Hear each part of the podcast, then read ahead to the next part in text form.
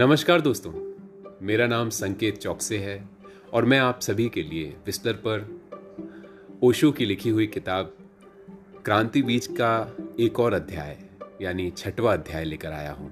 आशा करता हूँ आपको पसंद आएगा। रात्रि बीत गई है और खेतों में सुबह का सूरज फैल गया है। एक छोटा सा नाला अभी अभी पार हुआ है। गाड़ी की आवाज़ सुन चांदनी के फूलों से सफ़ेद, बगुलों की एक पंक्ति सूरज की ओर उड़ गई है। फिर कुछ हुआ है और गाड़ी रुक गई है। इस निर्जन में उसका रुकना भला लगा है। मेरे अपरिचित यात्री भी उठाए हैं। रात्रि किसी स्टेशन पर उनका आना हुआ था। शायद मुझे सन्यासी समझकर प्रणाम किया है। कुछ पूछने की उत्सुकता उनकी आँखों में साफ़ दिखाई देती है। आखिर वे बोल रहे हैं, अगर कोई बाधा ना हो तो मैं आपसे एक प्रश्न पूछ सकता हूँ। मैंने कहा, ज़रूर, क्यों नहीं? मैं प्रभु में उत्सुक हूँ और उसे पाने का बहुत प्रयास किया है मैंने, पर कुछ परिणाम नहीं निकला। क्या प्रभु मुझ पर कृपालु नहीं है? मैंने कहा, मैं आपको एक कहानी सुनाना चाहता हूँ, जो कल ही घटित हुई है।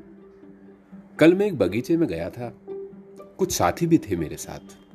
एक को प्यास लगी थी तो उसने बाल्टी उठाई और कुएँ में डाल दी। कुआ गहरा था।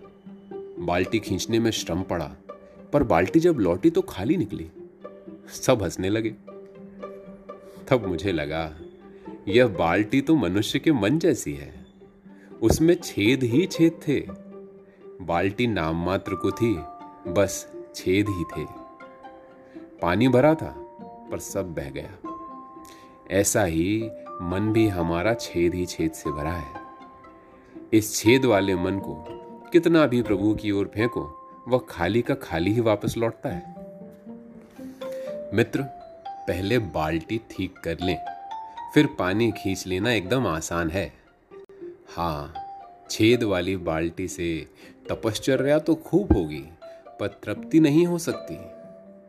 और स्मरण रहे कि प्रभु न कृपालु है न अकृपालु बस, आपकी बाल्टी भर ठीक होनी चाहिए। कुआँ तो हमेशा पानी देने को राज़ी होता है। उसकी ओर से कभी कोई इनकार नहीं होता।